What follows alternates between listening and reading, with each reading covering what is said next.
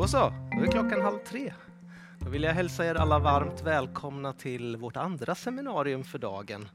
Eh, jag heter Per Karlsson och kommer vara moderator och det är Svensk Försäkring som anordnar det här seminariet och det handlar då om kommunernas strategiska klimatanpassningsarbete. Då är det så att vi alldeles nyligen tillsammans med IVL Svenska Miljöinstitutet har genomfört en ranking av kommunernas just strategiska miljö eh, klimatanpassningsarbete ska jag säga. Och eh, resultatet av det har vi presenterat i en väldigt tjusig rapport som man också kan få med sig härifrån, ni som har kommit hit idag. Eh, och eh, syftet med det här seminariet är att vi helt enkelt ska presentera de eh, viktigaste resultaten i den här rankningen. Eh, och dessutom ska vi få träffa representanter från den vinnande kommunen som ju är Norrköping. Och det är inte längre någon hemlighet för eh, allt det här presenterades för någon vecka sedan men det är alldeles färskt. Eh, vi har genomfört den här klimatrankingen nu sex gånger. Eh, nu gör vi det varannat år tillsammans med Svenska Miljöinstitutet. Det första gången var 2015. Eh, och att vi har valt att göra det varannat år det är att vi vill att det ska finnas en möjlighet för kommunerna att liksom förflytta sig när det gäller det arbete man bedriver då på kommunal nivå. Eh, med den lilla korta introduktionen så vill jag börja med våra samhällen. Och vad vi ser förstås är att skador och kostnader kan också påverkas av beroende på hur väl man anpassar sig. Och det är framförallt då kommunerna som har en viktig roll här. Länsstyrelser har också en viktig roll och förstås även då den centrala politiken också. Men när det gäller just att genomföra åtgärder, fysiska åtgärder, så har kommunerna en väldigt viktig roll.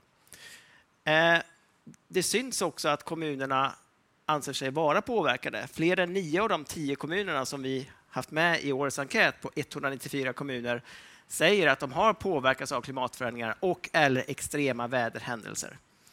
Och det är alltså årets undersökning. Och I diagrammet här så ser vi då vad det är de anger att de oftast påverkas av. Och det är förstås då ökad temperatur, ökad nederbörd, förändrade flöden i sjöar och vattendrag. Men det finns även stigande havsnivåer för kustkommuner, ras, skred och erosion. Så att det är absolut så att det finns en påverkan här. Och Det är alltså den här då påverkan som kommer och som redan finns som är bakgrunden, då, som Per sa här, till de här undersökningarna som vi gör då mellan IVL, Svenska Miljöinstitutet och Svensk Försäkring. Och det här är då den sjätte undersökningen som görs och de har då gått ungefär vartannat år eh, sedan 2015, som Per sa här. Vad kan vi säga då om slutsatserna i årets eh, undersökning? Ja, vi kan säga att klimatanpassningsarbetet bland kommunerna i sin helhet fortsätter. Det är allt fler kommuner som blir medvetna. Det är fler kommuner som arbetar med de här olika stegen att genomföra åtgärder. Eh, men vad vi kan se sedan undersökningen 2021 är att ökningstakten avtar. Så den ökar inte på samma sätt som den har gjort de tidigare åren från 2015. Följer lite grann de här vågorna, men med ett till tre års fördröjning. Och det kan ju inte minst bero på att vi gör den här undersökningen vartannat år, så den fångar ju upp då de sista två åren. Den sista stapeln här ser ju misstänkt ut, men den beror på ett fåtal kommuner som hade väldigt stora vattenskador, framför allt 2021. Och det är framför allt Gävle kommun, inte minst, som står för nästan halva den här stapeln. Och det är en del andra kommuner också, eh, Eh, bland Stockholm, och, eh, som, som hade också höga kostnader. Men om man skulle ta bort de enstaka kommunerna så skulle man ligga ungefär här. Och enkätens snitt eh, kopplar förstås till snittet på hela, eh, alla mängder, hela mängden av kommuner. Då. Eh, så ja, vi ser då att den här minskade ökningstakten, hur ter den sig? Ja, den ter sig som att vi ser den att den minskade ökningstakt i kartläggningen och utvärderingen och också att kommunicera klimatanpassningsarbetet. Vi ställer ju frågor kring olika delar i klimatanpassningsarbetet som då svarar mot det här EUs eh, anpassningsverktyg som då består av att etablera arbetet, Eh, identifiera risker och sårbarhet, identifiera åtgärder, välj åtgärder, genomför åtgärder och följ, och följ upp och utvärdera åtgärder. Och då ser vi att den här ökningstakten den avtar i samtliga av de här Eh, eh, sex, ja, fem av de sex ska jag säga, avtar den så att säga. Vi ser också stora skillnader i klimatanpassningsarbetet mellan län, eller jag ska säga då mellan kommuner. bra på att svara.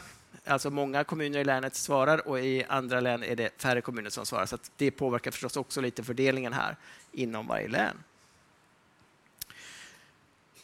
Eh, det här med att vi ser att eh, kommuner är reaktiva snarare än proaktiva, det vill säga de vaknar till först när det händer någonting eller medvetenheten höjs.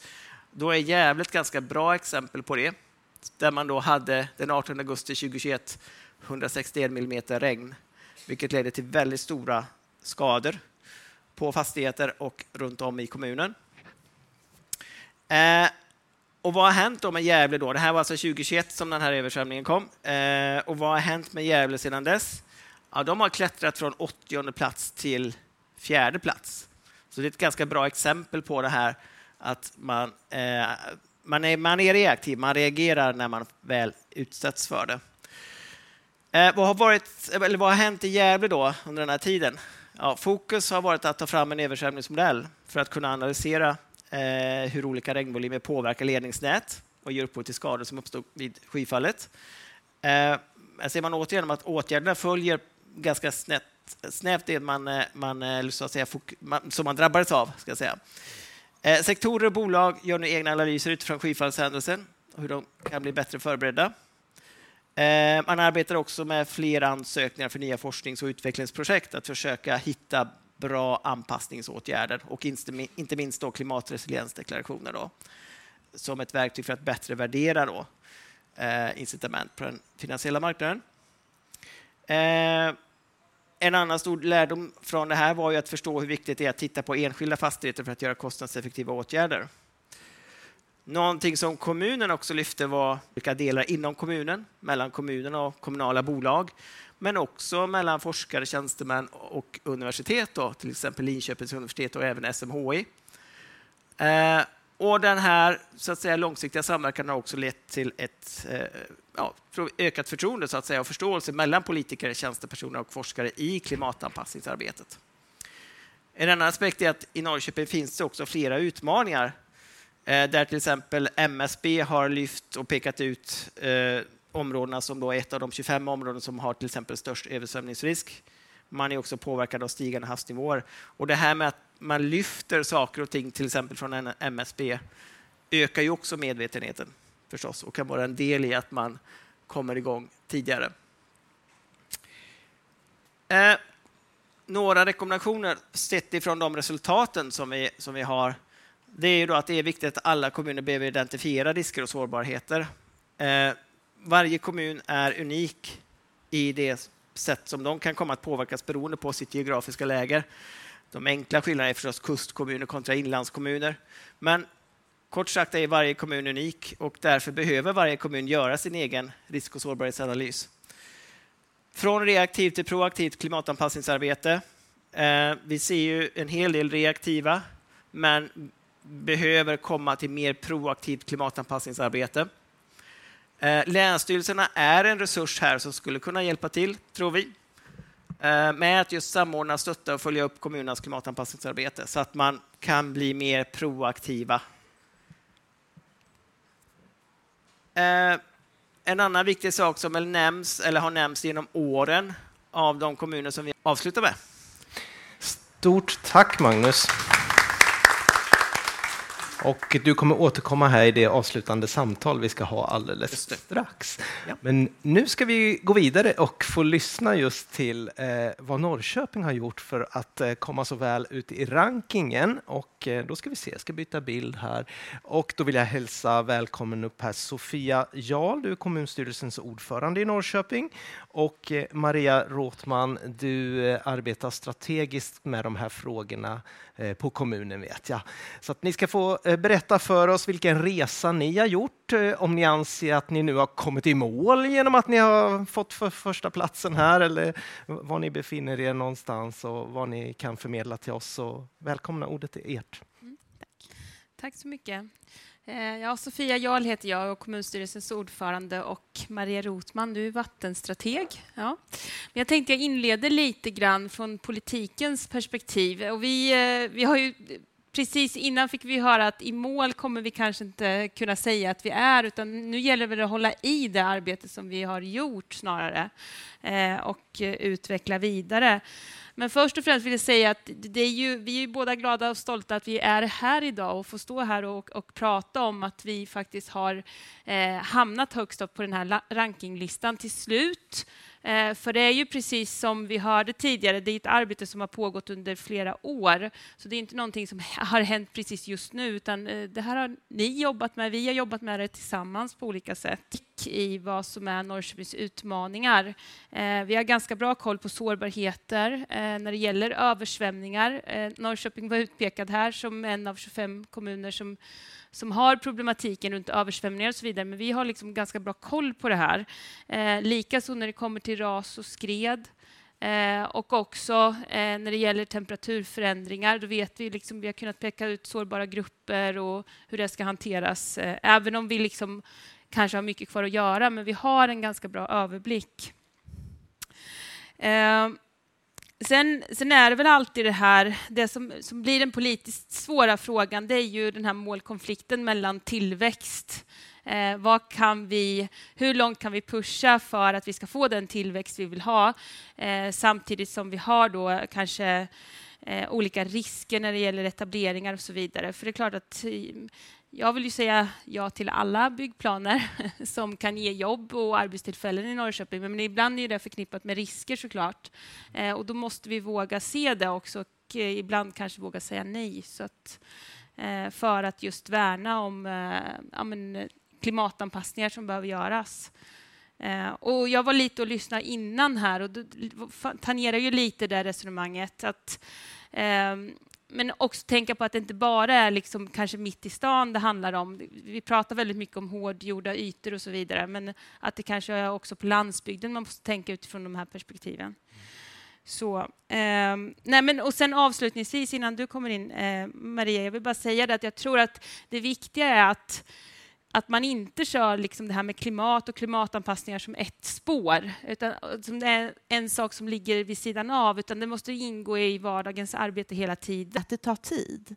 2014 fick vi ett egentligen tog ett politiskt beslut att vi skulle jobba med klimatanpassning. Vi fick övergripande mål runt klimatanpassning. Vi fick ett uppdrag att vi skulle ta fram en riktlinje för klimatanpassning.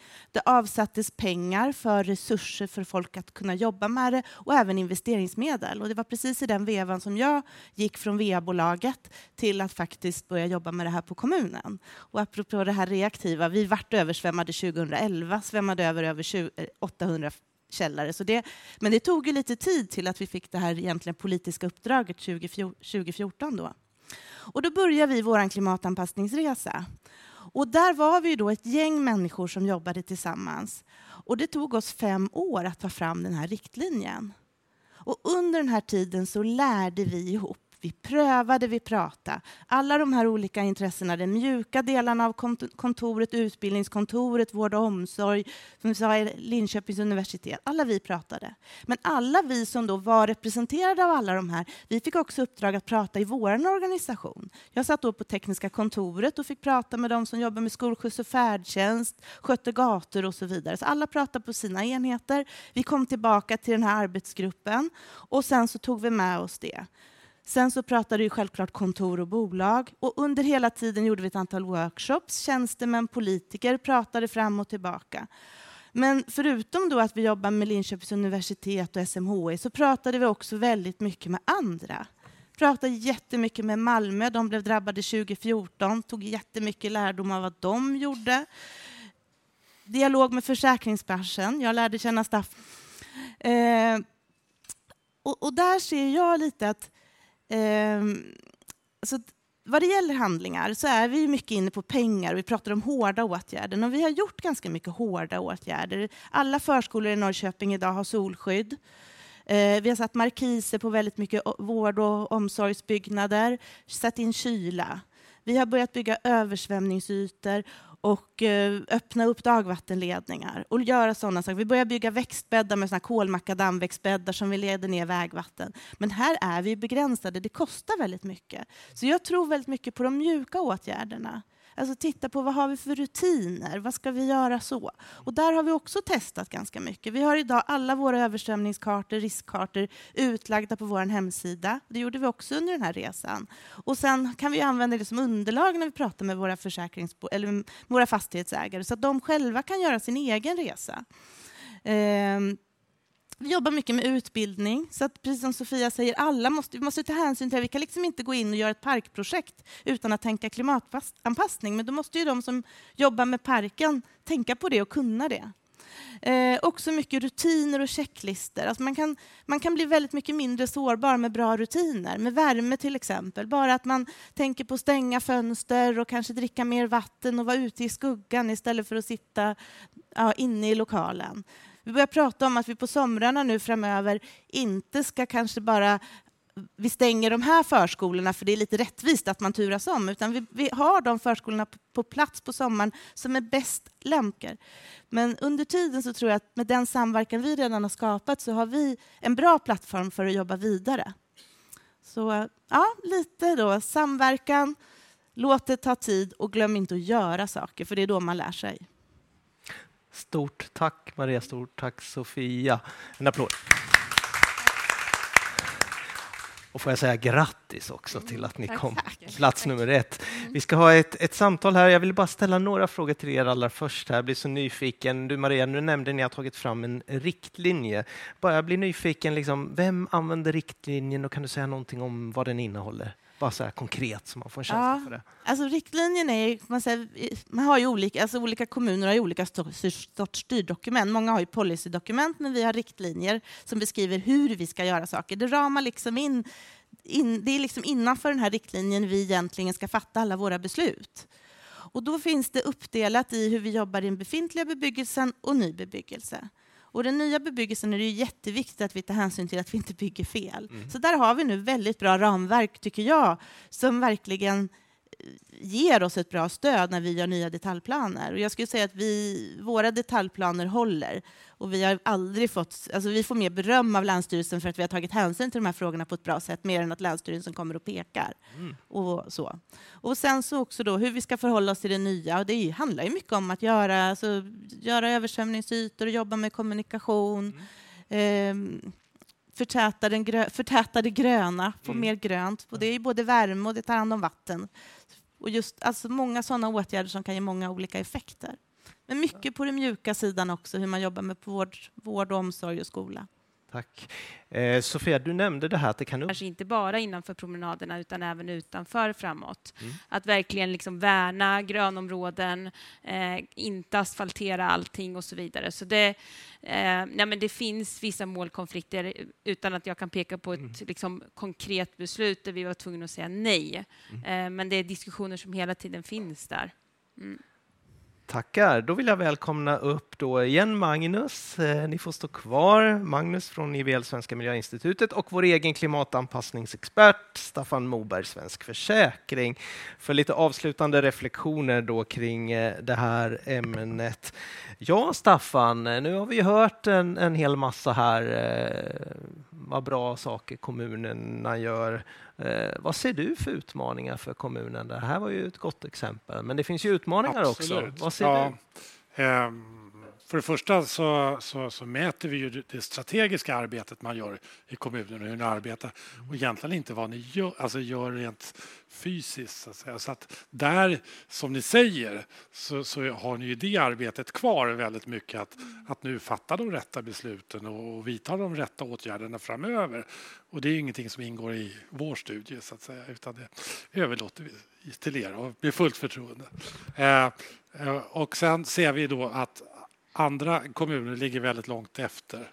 Eh, och, på något sätt måste vi få dem att börja arbeta med de här frågorna också och förstå de problem vi kommer få framöver. Eh, och där kan ni verkligen vara ett gott exempel. Eh, och jag hoppas att, liksom, att de har, en koll på det här, mm. hur kommunerna arbetar. Och, jag vet ju att många länsstyrelser använder sig av just den här enkäten. Då. Mm. Så, att, eh, så, det vill ju till att, att man arbetar med det eh, mm. framöver. Ja. Uh, finns det planer på att utveckla den här kommunrankingen på något sätt? Men det är just det strategiska arbetet. Men är man inne på någonstans att börja mäta effekterna också? Nej, vi, vi har inte fört den diskussionen. Det skulle krävas enorma resurser som jag mm. faktiskt inte tror att vi Nej. riktigt har. Nej, Men nu när ni har kommit på plats ett här, eh, märker ni att blir ni kontaktade av andra kommuner som frågar hur gör ni? Eh, jag fick faktiskt den frågan. Jag var på Länsförsäkringars seminarium förut. Och nej, inte jättemycket. Mm. Jag känner fortfarande att det finns andra kommuner som vi kan åka och titta på för att lära oss mer av. Eh, men jag vet att när jag började med det här så var ju vi bland annat i Malmö och kollade på Augustenborg och så. Och då tänkte jag snart så kommer vi få saker vi kan visa. Mm. Och det har vi börjat bygga nu och vi har saker och vi har ju de här ramarna på plats också. Mm. Så att jag hoppas på att de börjar ringa, för att det är ju verkligen det som är så häftigt med ja. det kommunala arbetet, att det finns ju ingen konkurrens, utan det är ju det här vi gör tillsammans. Mm. kan vi, som jag pratade med hon som var VA-chef på i Visby här nu på Gotland ja. och sa att ja, men nu, hon bara, jag vill komma igång och göra som oss. Jag bara, bara kom och copy-paste och sen ja. kan ni bara dra, dra om oss. Ja. För det är ibland om man kommer lite senare på bollen, då är det lättare att liksom komma ännu mera rätt. Ja. kan man ta lärdom av allas misstag också. Mm. Det låter ju bra. Magnus, du var inne på det här att det varit en viss stagnation i kommunernas klimatanpassningsarbete. Vad, vad tror du att det beror på egentligen? Eller är det mer liksom att ökning, du säger att ökningstakten har avtagit? Mm. Men en, ytterligare en faktor som kan vara att det börjar gå långsammare på de mm. sista stegen. Då, att välja åtgärder, planera, genomföra. Mm. Så att, eh, det finns säkert olika faktorer här, men det kan vara två tänkbara faktorer, tänker jag. Har ni själva från Norrköping någon reflektion kring eh, tempot i klimatanpassningsarbetet generellt?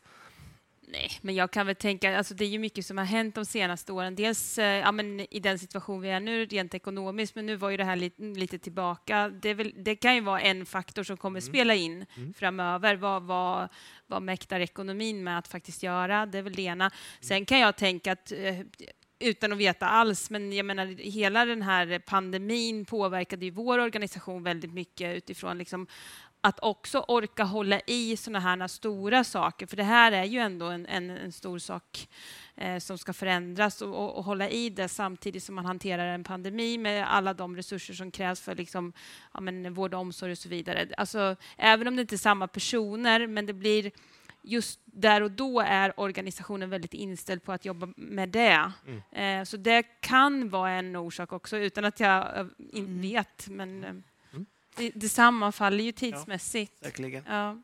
Men, men jag måste ändå lägga till, jag var ju SMHI, nej, vänta, ja, SMHI och har ju haft den här klimatanpassningskonferensen i Norrköping och det, jag vet inte om de hade det 2016 eller 2017 någon gång. Och den gången kände jag mig helt ensam. Det var bara forskare där.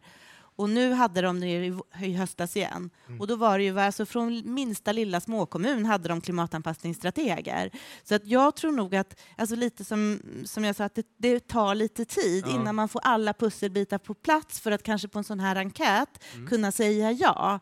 Och, och sen kanske vissa kommuner struntar lite i de här varandra om att oj, det där har, börjar vi slira i. Och det vet jag andra från andra länsstyrelser som har andra riskhanteringsplaner, de har inte träffat Länsstyrelsen efter att produkten blev klar. Och det är lite det här som är lite fara, man tar fram de här produkterna och så blir det bara en papperstiger någonstans. Mm. Men vi jobbar aktivt med Länsstyrelsen och sen har vi ett jättefint nätverk med Länsstyrelsen där vi träffar alla kommuner i Östergötland, träffar Länsstyrelsen tre gånger om året. De har två klimatanpassningssamordnare, så det är de som är sammankallande. Och så får vi sätta programmet. Så nu var vi sist, vad pratade vi då om? Då pratade vi just om det här, hur kommer vi till åtgärd? Eh, och vi har pratat värme och vi har pratat vattentjänstplanen och vad det betyder. Så, och sen har man pratat, ja, så det är lite olika teman och då träffar vi de andra som har motsvarande våra tjänster på de andra kommunerna och så och så träffas vi. Så jag tycker de gör jättebra. Sen klart man kan alltid tycka att de kan göra mer. Jag tycker de skulle vara tuffare med detaljplanearbetet. Okej. Där tycker jag de släpper igenom detaljplaner som kanske inte riktigt har tagit tillräckligt hänsyn till klimatanpassning. För det skulle ju sporra kommunerna och då blir man ju tvungen. Ja, vi pratade lite i vårt förra seminarium om det fanns behov av lagstiftning och lite hårda åtgärder också för att ytterligare öka tempot i det här viktiga arbetet. Eh, avslutningsvis, vi ska avrunda detta seminarium, men utifrån då arbetet med kommunrankingen, utifrån allt det ni gör i Norrköpings kommun, bara någon avslutande reflektion utifrån arbetet med kommunrankingen. Staffan, Magnus, vad, Jag, jag, jag har en fråga. du har en fråga först? Ja, Ja, så- varsågod. så så. Ja. Eh, upplever ni några svårigheter så att säga med att bedriva klimatanpassningsarbetet? Och, eh, egentligen är lite tillbaks vad framför er, kristallkulan här nu. Var är vi då? Men förhoppningsvis så ser vi en ökande takt igen och att det tar fart igen eh, jämfört med den förra. Jag menar, om det nu är så att det går lite i vågor så bör det faktiskt eh, eh, vara så att det tar bättre fart den gången. Mm. Eh, men sen tänker jag också just att vi kan fundera lite på hur vi kan utveckla rankingen lite också, tycker jag är ganska intressant. Och kanske också koppla till det något, till något forskningsprojekt där man kanske går in och tittar på kommuner som har kommit långt. Vad har varit framgångsfaktorerna? Hur har man liksom lyckats komma dit? Och sedan i det forskningsprojektet också jobba med kommuner som inte har kommit så långt. Med Kan ta- de lära sig vara, någonting? Ta vara på de goda erfarenheterna Ja. på ett nytt sätt kanske. Staffan, har du en reflektion där? Jag skulle vilja säga, jag- ser gärna att det är fler kommuner som ligger uppe i toppen på samma sätt som eh, Norrköping. Och att, eh, tyvärr, skulle jag nästan säga, eh, att det kanske är sista gången en enda kommun utses till bästa. Utan nästa gång så kanske det blir tre eller fyra kommuner som eh, har full poäng. Så att. Ja. Fast det är ju inte tyvärr, utan det är ju jättebra om det Ja, blir så. så egentligen så, Ja, ja, exakt, det är ju ja. rätt håll då. Ja. Ja, ja.